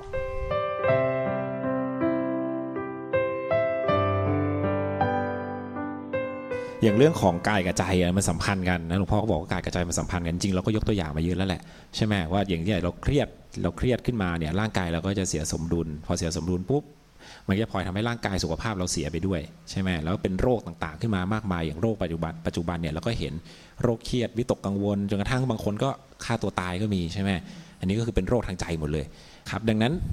ใจมันสำคัญมากๆ ดังนั้นถ้าเกิดต่อให้ร่างกายเราไม่แข็งแรง เราก็ยังสามารถเอาใจมาช่วยได้อย่างยกตัวอย่างอย่างในอาทิตย์ที่แล้วเราคุยกันเรื่องของโพชงใช่ไหมโพชงเจ็ดอย่างเงี้ยนะหลวงพ่อก็มีคุยพูดในหนังสือเล่มที่แล้วไว้ว่า พระอรหันต์ใช่ไหมท่านมีจิตใจที่ท่านฝึกฝนมาดีแล้วอะในยามยามจำเป็นเนี่ยท่านสามารถนำของดีที่มีอยู่ในใจอะมาช่วยรักษาร่างกายได้ด้วยนะอ่าใช่ไหมเออดังนั้นใจมันมีประสิทธิภาพมันมีประสิทธิภาพดีขนาดนั้นอะแต่ไม่ใช่ทุกโรคนะไม่ใช่บอกว่าเฮ้ยคุณเป็นมะเร็งแล้วคุณจะเข้าฌานแล้วหายมะเร็งอะไรอย่างเงี้ยอันนั้นก็ไม่ใช่คือมันเป็นเราต้องแยกให้ออกว่าโรคบางโรคมันมันเกิดจากการเสียสมดุลแบบทางทางใจเป็นหลักอะ อันนั้นน่ะเราแก้ด้วยใจได้เออหรือว่าโรคเล็กๆน้อยๆอะที่มันแบบมันต้องมีเหตุปัจจัยที่มันเหมาะสมอะเออดังนั้นไอ้พวกนั้นอะสมาธิช่วยช่วยได้ แต่บางโรคมันทำไม่ได้บางโรคมันเป็นเรื่องของกรรมพันธุ์อย่างเงี้ยมันเป็นเรื่องของเซลล์อย่างเงี้ยที่แบบมันเป็นมาตั้งแต่กำเนิด หรือว่ามันมันมันรอเวลาที่มันจะเป็นอะเอออย่างเงี้ยมันเป็นไปไม่ได้ มันแก้ไม่ได้ มันก็ต้องยอมรับความเป็นจริงของธรรมชาติเนาะของพิชนิยามว่ามันมาอย่างนั้นอืมนะครับอันนี้เป็นเรื่องของ ในตัวธรรมที่คุณพลอย อาจารย์พลอยถามนี่มีมีหลักธรรมอะไรไหมที่หลวงพ่อยกขึ้นมา ซึ่งน่าจะเกี่ยวกับเรื่องของอะไรนะ อินทรีย์ห้าพละห้าใช่ไหมนี่เป็นหลักธรรมที่ที่เราจะต้องใช้ในการดำเนินชีวิตอยู่แล้ว คือมันอยู่ในชีวิตของเราอยู่แล้วแหละจะเป็นตัววัดความสมดุลเหมือนกันว่า ในปัจจุบันเราดำเนินชีวิตด้วยด้วยอะไรในในหลักธรรมนี้ อันนี้หลวงพ่อพูดพูดไว้ยังไงบ้างไหม อย่างที่พูดเมื่อกี้ตอนแรกว่าเราเกิดไปแล้วว่าจริง ๆ ถ้าเรามันก็จะเป็นเรื่องของกายศีลจิตใช่ไหมเราคุยไปสามด้านแล้ว อันเนี้ยเรื่องด้านของปัญญาแล้วพูดง่ายๆก็คือตัวธรรมนี่แหละก็คือคือความเข้าใจความเป็นไปของเหตุปัจจัยตามธรรมชาติจริง ๆ ใช่ไหมคือไม่ว่าเรื่องอะไรก็ตามมันเป็นเรื่องเหตุปัจจัยตามธรรมชาติ ถ้าถ้าเราทำไม่ถูกเหตุ ผลมันก็ผิดอ่าอย่างเช่นเรื่องของของอินทรีย์ห้าอย่างเงี้ยเออเหตุปัจจัยถ้าเราทำมันไม่สมดุลอะ ผลมันก็จะออกมาเพี้ยน อ่าอย่างเช่นเรื่องของศรัทธากับปัญญาใช่ไหมถ้าเกิดศรัทธามากเกินไปอะโดยที่เราไม่มีปัญญามาประกบเลยอะเราแบบใครพูดอะไรมาเราก็เชื่อ ใช่ไหมอาจารย์ไปลงทุนกันเนี่ยหุ้นตัวนี้ดีมากเลยไปอาจารย์ผมขอสักร้อยล้านเดี๋ยวผมไปลงทุนให้ได้ปีนี้น่าจะเดี๋มียวปัญหาให้กับร้อยหุ้นหนึ่งแน่ให้ร้อยหนึ่งเดี๋ยวให้ร้อยหนึ่งใช่ไหมถ้าเกิดเราแบบเนี่ยเราไม่คิดเลยเลย เราไม่ตรวจสอบอะไรเลย เราไม่รู้แวลูที่แท้จริงของหุ้นเลย ไม่รู้ว่าเขาทำกิจการอะไรกันด้วยซ้ำแล้วเราก็ไปหลงเชื่อคนง่ายๆ เกิดอะไรขึ้น เจ๊งโดนเขาหลอกใช่ไหมเออมันก็เรื่องปกติ ถ้าเกิดเรามีศรัทธามากเกินไป แล้วมันก็จะกลายเป็นความงมงายโดยธรรมชาติ ถ้าไม่มีไม่มีปัญญามาประกบ ก็จะกลายเป็นคนถูกคนถูกเขาหลอกง่ายๆเอานะครับ ถ้าเกิดมีปัญญาอย่างเดียวเกิดอะไรขึ้น เราก็จะรู้ทุกอย่าง แต่รู้ไม่ลึกรู้ไม่ชัดอืมอ่าพอมันตื้นเขินมากเกินไปอะเราก็จะฟุ้งซ่านจับอะไรไม่เป็นจุด จับอะไรจับหลักอะไรไม่ค่อยได้ อืมเหมือนจะเข้าใจนะ แต่ไม่เข้าใจอ่า นะครับดังนั้นศรัทธาศรัทธาที่ดีคือเป็นศรัทธาที่นำไปสู่ปัญญาหมายถึงว่าเป็นตัวนำอะเหมือนเราเป็นเราเชื่ออย่างเงี้ยเราสมมติว่าเราเชื่อในพระรัตนตรัยเราเชื่อในพระพุทธเจ้าอะอันนี้คือแค่ศรัทธานะ แต่เราเรามันนำเราเข้าไปเฉยๆให้เขาเข้าไปฟังคำสอนว่าเฮ้ยจริง ๆ ท่านสอนอะไร สิ่งที่ท่านสอนอะมันมีเนื้อหาว่าอย่างไรอ่าแล้วพอเราได้ศึกษาเราได้ปฏิบัติตามแล้วเราได้เห็นผล อันนั้นอะถึงจะเกิดปัญญาที่แท้จริงขึ้นมา อันนี้คือศรัทธาที่ดี ใช่ไหมแต่ไม่ใช่แบบว่าเฮ้ยพูดมา1 2 3 4 5แล้วทำตามทุกอย่าง อ่าอันนี้แสดงว่าไม่ใช่แล้วแสดงว่าเราไม่ได้ใช้ปัญญาในการพิจารณาว่าเหตุผลมันคืออะไร เออแล้วทำไปแล้วมันจะได้อะไรขึ้นมา อืมมันก็จะได้แต่ความเข้าใจผิดๆใช่ไหมก็จะได้แบบว่าเอ้ยทำอย่างนี้แล้วจะดีทำอย่างนี้แล้วจะดีอ่าใช่ไหมปัญญาก็ไม่เกิด แต่ถ้าเกิดทำจริง ๆ แล้วเห็นผลจริง ๆอ๋อเหตุปัจจัยมาอย่างนี้ จึงทำให้เกิดผลเช่นนี้ปัญญาเกิดขึ้นอ่าอันนี้แหละเป็นศรัทธาที่ดีที่นำไปสู่ปัญญาที่ทำให้ชีวิตเราบริบูรณ์ขึ้นมานะครับดังนั้นตัวศรัทธาจริงๆอะมันเป็นแค่ตัว จุดชนวนเฉยๆเป็นตัวทำให้เกิดพลังที่จะไปศึกษาค้นคว้าเรื่องนั้นต่อไปจนแจ่มแจ้ง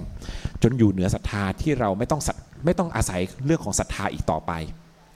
พอเราเข้าใจจริง ๆ แล้วอะเราก็ไม่ต้องจำเป็นต้องอาศัยศรัทธาแล้วไงเราไม่จำเป็นต้องไปเชื่อใครแล้วในเมื่อเราพิสูจน์ด้วยตัวเองได้เห็นได้จริง ๆ แล้ว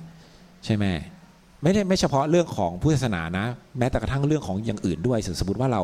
เราอยากจะเป็นหมออย่างเงี้ยเราศรัทธาเรารู้สึกว่าเฮ้ยเราชอบอาจารย์พลอย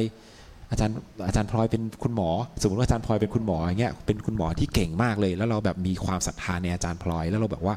อยากเป็นแบบนั้นบ้างใช่ไหมเกิดอะไรขึ้นพอเราศรัทธาปุ๊บ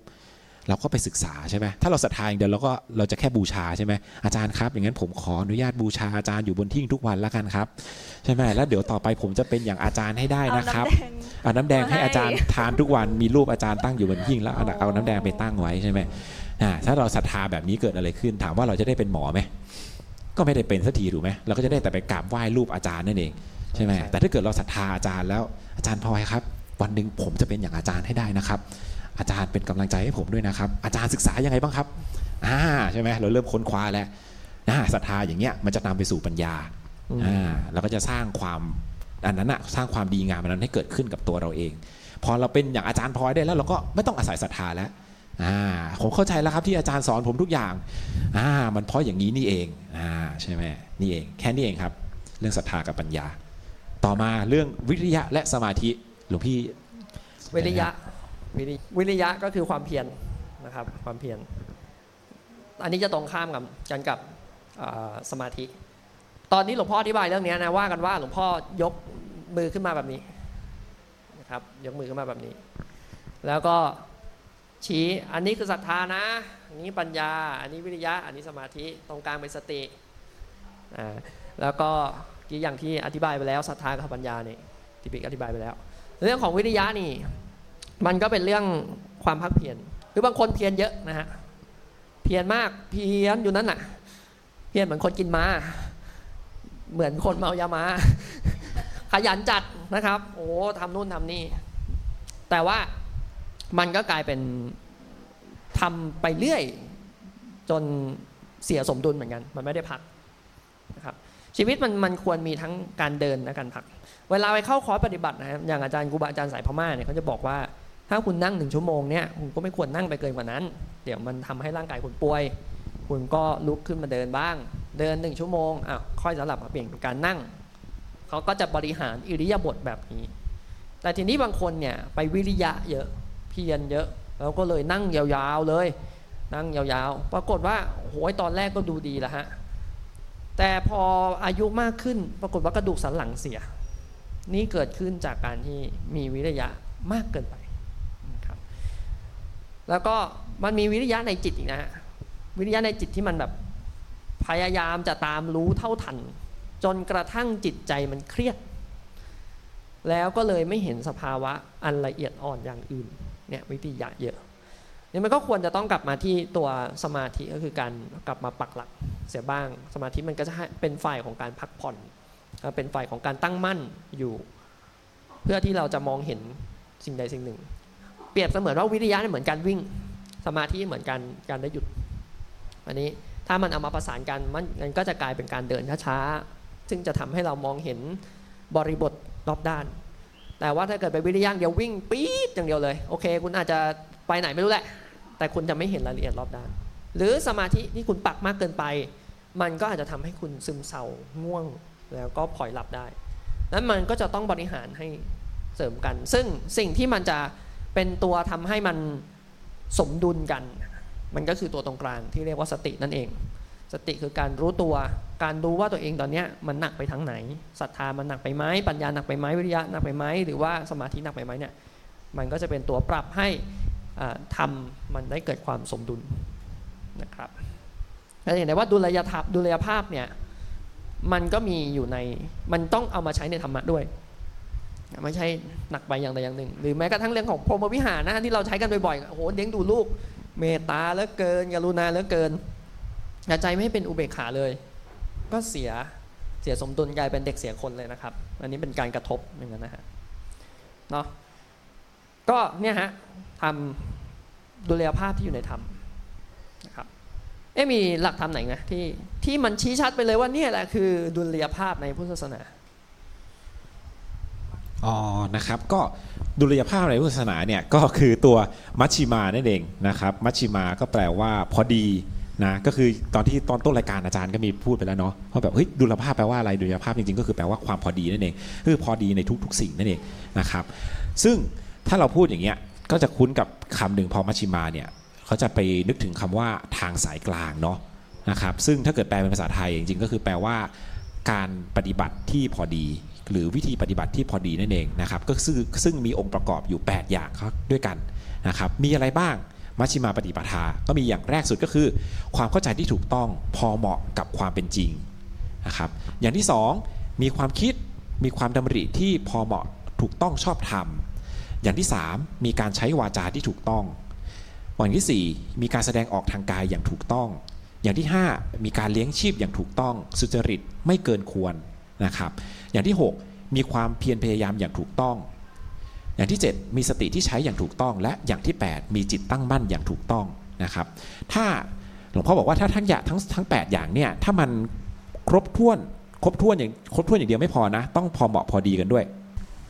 เรื่องดุลยภาพนะก็ถ้าเกิดไอ้ปัจจัยทั้ง 8 อย่างเนี่ยมันต้องพอเหมาะพอดีกัน แล้วพอเหมาะพอดีอย่างเดียวไม่พออ่าไม่ใช่ไม่ใช่ไม่ใช่มีครบนะ ต้องมีพอเหมาะพอดีกันด้วย ถ้าพอเหมาะพอดีกันมันจะเสริมกัน แล้วก็มาเป็นปัจจัยแก่กันและกัน แล้วก็ร่วมกันช่วยกันทำงานให้มันสำเร็จผลนะครับจนบรรลุจุดหมายแห่งชีวิต ก็คือได้รับอิสรภาพที่แท้จริงของชีวิตนั่นเองนะครับดังนั้นพูดง่ายๆว่าทางสายกลางก็แปลว่าความพอดีนั่นแหละนะครับอ่าเรามองดูดีๆเนี่ยดุลยภาพเมื่อกี้ที่บิ๊กพูดถึงเรื่องของอ่า ธรรมะเรื่องของอริยมรรคมีองค์แปดนะครับดุลยภาพในฐานะอริยมรรคมีองค์แปดเนี่ยเป็นเรื่องที่พระเจ้าเทศสอนเป็นเรื่องแรกในบรรดาธรรมะทั้งมวลนะฮะอยู่ในธรรมจักรตปวัตนสูตร ดังนั้นสิ่งที่ท่านสอนเรื่องแรกคือความพอดีนั้นจะมันจึงเป็นเรื่องเรื่องใหญ่เรื่องสำคัญที่สุด เป็นเรื่องของการประกาศทำการหมุนกองล้อครั้งแรกว่าด้วยเรื่องความพอดี มันจึงเป็นเรื่องที่เราไม่ควรมองข้าม แล้วก็ควรเห็นว่ามันมีมันมีความสำคัญมาก อีกอย่างหนึ่งมันตรงต่อเป้าหมาย โดยภาพจะไม่สำคัญเลย ถ้ามันไม่เชื่อมสัมพันธ์กับเป้าหมาย อยาอย่างเช่นตอนต้นที่เราคุยกันว่า มันต้องสอดคล้องกันกายมันต้องสอดคล้องกันใช่ไหมแล้วก็หรือว่ามีสุขภาพสุขภาวะ โดยภาพในทางของการประพฤติปฏิบัติธรรมในทางจิตเนี่ยก็ตามเนี่ยมันก็ต้องมีความเชื่อมสัมพันธ์กับเป้าหมายนั่นก็คือตัวพระนิพพานนั้นสิ่งที่มันมันเป็นเครื่องที่พาไปได้เนี่ยมันก็คือความพอดีที่จะพาไปต้องพอดีแบบอริยมรรคมีองค์แปดด้วย แล้วถ้าเราย้อนกลับมาดูอีกที่ชื่อเรื่องนั่นก็คือว่าดุลยภาพสาระแห่ง ใช้คำอ่านว่าสารแห่งสุขภาพและความสมบูรณ์ก็ได้ หรือสาระแห่งสุขภาพและความสมบูรณ์ก็ได้นะ คำว่าสาระเนี่ยมันมันคือแก่นนะมันคือสารมันคือเนื้อมันคือสิ่งที่จะต้องอยู่ในสิ่งสิ่งนั้นๆ แล้วเราต้องการสุขภาพหรือเราต้องการความสมบูรณ์ มันก็จะต้องมีดุลยภาพเข้าไปอยู่ข้างในนั้นเสมอๆนั่นเองครับ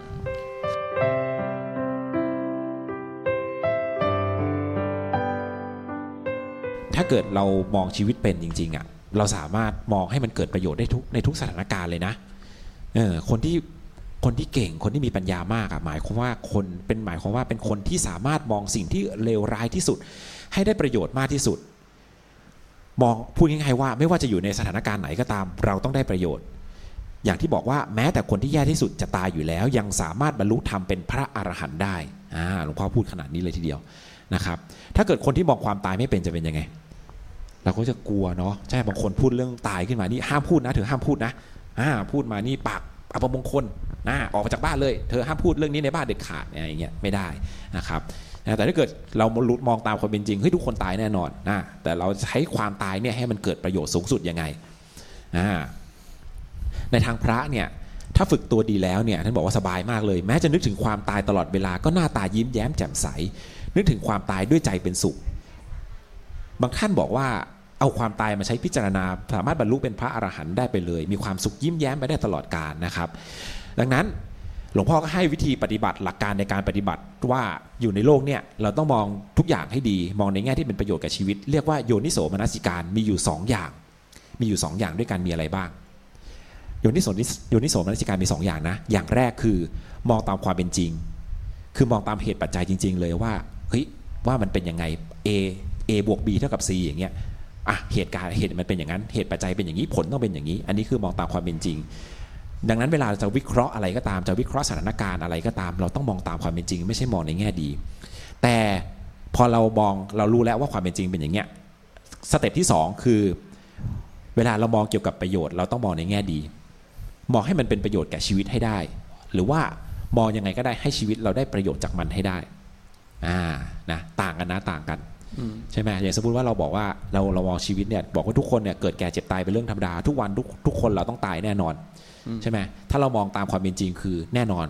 everybody ตายหลวงพี่ตายผมตายอาจารย์พลอยตาย ทุกคนบนโลกนี้ตายหมดอืมแต่ถ้าเกิดเรามองไม่เป็นเราก็จะมองความตายเป็นความเศร้าส้อยอืมใช่ไหมเราก็เลยต้องไปมองอย่างที่สองเสริมขึ้นมา ก็คือมองให้ได้ประโยชน์จากความตายใช่ไหมใช่ เออใช่ไหมเฮ้ยในเมื่อเราจะตายพรุ่งนี้เราไม่รู้เราจะตายเมื่อไหร่เราก็ต้องทำวันนี้ที่ดีที่สุดใช่ไหมแล้วเราก็ต้องเตรียมพร้อมจิตใจให้พร้อมยินยอมยอมรับกับความตายในอนาคตที่มันจะมาถึงด้วยนะอืมอ่าเราก็ต้องรู้ว่าอ๋อเหตุปัจจัยเฮ้ยเราตายไปแล้วเราจะเป็นยังไงต่อไป เราต้องเตรียมพร้อมยังไงบ้างต้องสร้างบุญกุศลไว้นะอ่าเราก็จะทำชีวิตเราให้ดีขึ้นในปัจจุบันได้ แล้วก็ต้องมองทั้งสองด้านพร้อมๆกันนะไอ้ครับไอ้การไอ้การมองมองอย่างนี้เนี่ยจริง ๆเป็นเรื่องที่ที่ควรฝึกมอง จริงเป็นเรื่องที่ควรฝึกมองควรฝึกมองอย่างมากนะครับ แต่ประเด็นคือว่ามันมีมันมีบางคนที่พยายามจะไปชวนเพื่อนมองแบบนี้ แล้วสื่อสารไม่ค่อยถูกการลเทศะอะไรก็เลยไปชวนมองบางทีเพื่อนกำลังเศร้าๆอยู่ชวนมองเลย อันเนี้ยมันก็เลยกลายเป็นความกดดันเพื่อนแทน ยังไม่ทันทัดได้เข้าใจ แล้วก็เลยไปสอนซะก่อนเกิดเป็นการการกดดันเพื่อนแทน ในภาษาอังกฤษเขาเรียกอันนี้ว่า toxic positivity นะหมายความว่าพวกมองโลกแง่บวกจนเป็นล่าเริงเกิน จนเป็นมลพิษอะอ่าอืมอ่าบางทีมันอาจจะไม่ได้อยู่ในพื้นฐานของความเป็นจริง แต่ว่าหลวงพ่อมองชวนมองว่าให้ให้มองเห็นประโยชน์นะไม่ใช่มองแค่ว่ามันดีนะมองให้เห็นประโยชน์ให้ได้อะซึ่งอันนี้ก็อ่าจะเป็นละเอียดไปอีก ปลีกย่อยไปอีกพอหลวงพี่พูดเรื่องนี้ก็เลยไปนึกถึงที่พระพุทธเจ้าท่านเคยตรัสเนาะเวลาจะสอนใครมันมีหลักสี่อย่างด้วยกันหลวงพี่อ่าวินิจฉัยให้หน่อยครับว่ามีอะไรอะไรบ้างครับนะรักไหนล่ะเดี๋ยวว่านี้แบนึบกไม่เฮ้ทัยนว่าเฮ้ยเรื่องนี้เป็นเรื่องจริงอ๋อออ่าใช่ไหมเวลาท่านจะตรัสท่านจะมีหลักอยู่อ๋อสี่อย่างเนาะความจริงเป็นประโยชน์ ถูกใจผู้ฟัง แต่ว่าต้องเลือกเวลาพูดอ่าใช่ใช่ใช่นะครับนะดังนั้นถ้าเกิดอย่างเงี้ยอย่างหลวงพี่ยกตัวอย่างเมื่อกี้เพื่อเรากำลังแบบเคิร์ดหนักกำลังแบบกำลังทุกข์มากเลย แล้วเราเราเราดูจังหวะไม่ถูกใช่ไหมอันเนี้ยใช่คือเราเราเลือกการไม่ถูกแล้วใช่อ่าดังนั้นเราต้องเลือกให้ถูกด้วยคือแต่ให้ต่อให้คำพูดของเรามันเป็นจริงก็จริงนะเรามีเจตนาหวังดีด้วยนะใช่เออแต่พอเราไม่ไม่ได้เราเราก็ต้องดูผู้รับด้วยว่าผู้รับพร้อมหรือยังอ่าถ้ายังไม่พร้อมเราก็ต้องหาวิธีที่ทำให้เขาพร้อมก่อนใช่ไหมหลวงพระพุทธเจ้านี่มีมีวิธีการตรัสหลายเรื่องเลยนะ แบบว่าจะทำยังไงให้ ให้ผู้ฟังอะพร้อมที่จะสื่อความจริงได้อ่าอันนี้ต้องใช้ปัญญาของผู้พูดแหละว่าจะทำยังไงบ้างนะครับ ก็อะหลวงพี่งั้นจริง ๆ ความพอดีนี่มันก็ยากไม่เหมือนกันด้วยอืมในแต่ละคน ใช่ใช่แต่ละเวลาอะไรอย่างงี้ต้องสังเกตต้องใช้การสังเกตเนาะอืมว่าแต่ละคนตอนเนี้ยคนเนี้ยเขาอยู่ในระดับไหนตอนนี้จิตใจเขาเป็นยังไง สภาพแวดล้อมเขาเป็นยังไง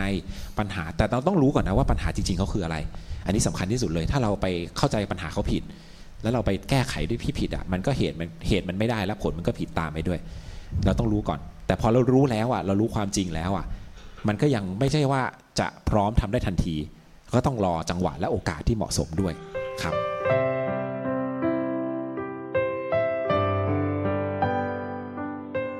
ก็พอดีว่าเล่มเนี้ยหลวงพ่ออ่าอาหลวงพ่อได้พูดถึงเรื่องของการทำใจเนาะการทำใจที่แบบว่าทำยังไงให้ ทำให้อ่าใจเนี่ยมันสามารถมา เราจะทำใจยังไงให้เราใช้ชีวิตอยู่บนโลกได้ดีอะครับนะก็ทีนี้แล้วพระเจ้าท่านเคยเคยให้คำแนะนำกับกับพระรูปหนึ่งนะครับ ชื่อว่าพระปุณณะพระปุณณะอ่าพระปุณณะเนี่ยเป็นเป็นพระพระรูปหนึ่งที่มาปฏิบัติธรรมเป็นพ่อค้าเป็นพ่อค้าก็เคย เป็นพ่อค้าแล้วก็เดินทางมาถึงเมือง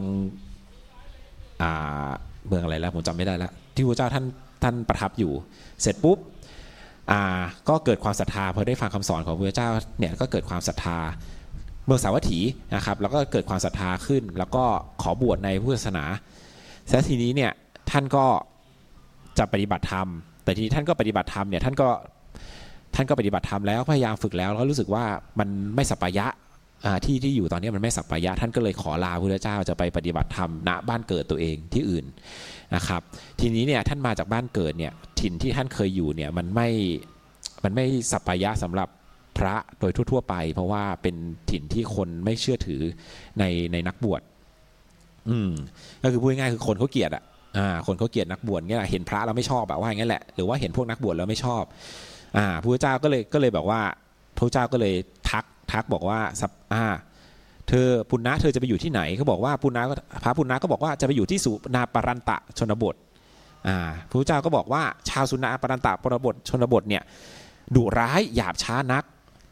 ถ้าเขาด่าบริพาทเธอ เธอจะคิดยังไงในพวกเขาอ่าเธอจะคิดยังไง พระปุณณะตอบว่าดีแล้วที่เขาไม่ตีเราด้วยฝ่ามืออ่าพระเจ้าก็ถามต่อว่า แล้วถ้าเขาตีเราด้วยฝ่ามือล่ะ ตีเธอด้วยฝ่ามือล่ะ เธอจะทำยังไง พระปุณณะก็บอกว่า ผมก็จะคิดว่าดีแล้วที่เขาไม่ทำร้ายด้วยก้อนดินอ่าแล้วถ้าเขาทำร้ายเธอด้วยก้อนดินล่ะ ปุณณะเธอจะทำยังไง ก็ดีแล้วที่เขาไม่ฟาดด้วยท่อนไม้อ่าพระพุทธเจ้าก็ถามต่อว่า แล้วถ้าเขาฟาดด้วยท่อนไม้ล่ะ ก็ดีแล้วที่เขาไม่ทำร้ายด้วยอาวุธอ่า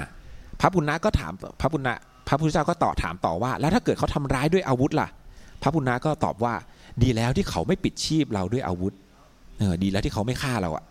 เออพระปุณณะพระพุทธเจ้าก็ถามต่อว่า แล้วถ้าเกิดเขาฆ่าเราล่ะ เราจะทำยังไง พระปุณณะก็บอกว่ามีเหล่าสาวกของพระพุทธเจ้าที่อึดอัดเกลียดชังร่างกายและชีวิต พากันแสวงหาสัตราสังหารชีพอยู่แล เราไม่ต้องแสวงหาสิ่งดังนั้นเลย ก็ได้สัตราสังหารชีพแล้วข้าแต่พระผู้มีพระภาคผู้สุคตข้าพระองค์จักมีความคิดในมนุษย์พวกนั้นอย่างนี้ อ่าพระเจ้าตัดสรุปว่าดีละปุณณะเธอไปได้ ถ้าเกิดเธอคิดได้ขนาดนี้เธอไปเถอะเออเพราะว่าหมายความว่าอะไรเธอไม่ใช่ไม่ใช่แบบให้ไปเฉยๆนะ เพราะว่าเพราะว่าอะไรเพราะว่าพระปุณณะเนี่ยเธอประกอบด้วยธรรมะ คือเธอเนี่ยฝึกตน เธอพร้อมที่จะฝึกตนและและเธอมีความมีอุปสมะคือเธอทำใจให้สงบจากความมัวหมองอันเกิดจากกิเลสได้แล้ว ดังนั้นเนี่ยเธอเนี่ยสามารถไปอยู่ในถิ่นที่ใดก็ได้อ่านะครับนะดังนั้น โดยสรุปก็คือหลังจากนั้นเนี่ยพระปุณณะเนี่ยก็กลับไปอยู่ที่ก็ไปอยู่ที่อาศัยที่อาปุอาสุนาปุรันตะชนบทนี่แหละ แล้วก็ได้สอนธรรมะให้แก่ชาวชนบทแถวนั้นนะจนกระทั่งมีมีคนที่มีศรัทธาในพุทธศาสนาเนี่ยประมาณ 500 คน ก็คือแบบเป็นเป็นจำนวนที่เขาเปรียบเปยเนาะแล้วก็ได้ทำให้แจ้งซึ่งวิชาสามแล้วก็บรรลุเป็นพระอรหันต์นะครับนะก็ดังนั้นจริง ๆสำคัญที่สุดมันอยู่ที่เราวางท่าทีต่อของจิตใจเรานี่แหละ ต่อความเป็นจริงต่อโลกต่อสังคม ใช่ไหมถ้าเกิดเราวางใจได้ถูกต้อง ใจเราก็จะสามารถอยู่ในทุกสถานการณ์ได้อย่างดี แล้วก็หาประโยชน์ได้จากในทุกสถานการณ์เนาะเออแล้วก็ไม่หวั่นไหวด้วยในที่สุดเราก็จะไม่หวั่นไหวต่อโลกธรรม ซึ่งมันเป็นเหตุปัจจัยตามธรรมชาติที่เราควบคุมไม่ได้อยู่แล้ว ใช่ไหมซึ่งจิตใจเราก็จะถอนถอนความยึดติดถือมั่นจากความชอบใจไม่ชอบใจที่เราสร้างขึ้นมาเองได้นะครับ อ่านี่ครับครับก็ขอบคุณขอบคุณอาจารย์พลอยนะครับ ที่มาร่วมพูดคุยกันในวันนี้นะครับ แล้วก็ขอบคุณพระมหาพงศ์วิสุทธ์นะครับ ที่มาช่วยวิสัชนาแล้วก็มาช่วยตอบคำถาม แล้วก็ให้ความรู้เราในวันนี้มากมายนะครับ ก็ขอบพระคุณหลวงพี่มากๆนะครับขอบคุณโยมบิ๊กด้วยค่ะพิทบิ๊กครับนะะขอบคุณทุกท่านมากๆครับผมแล้วพบกันอาทิตย์หน้าครับครับ สวัสดีครับ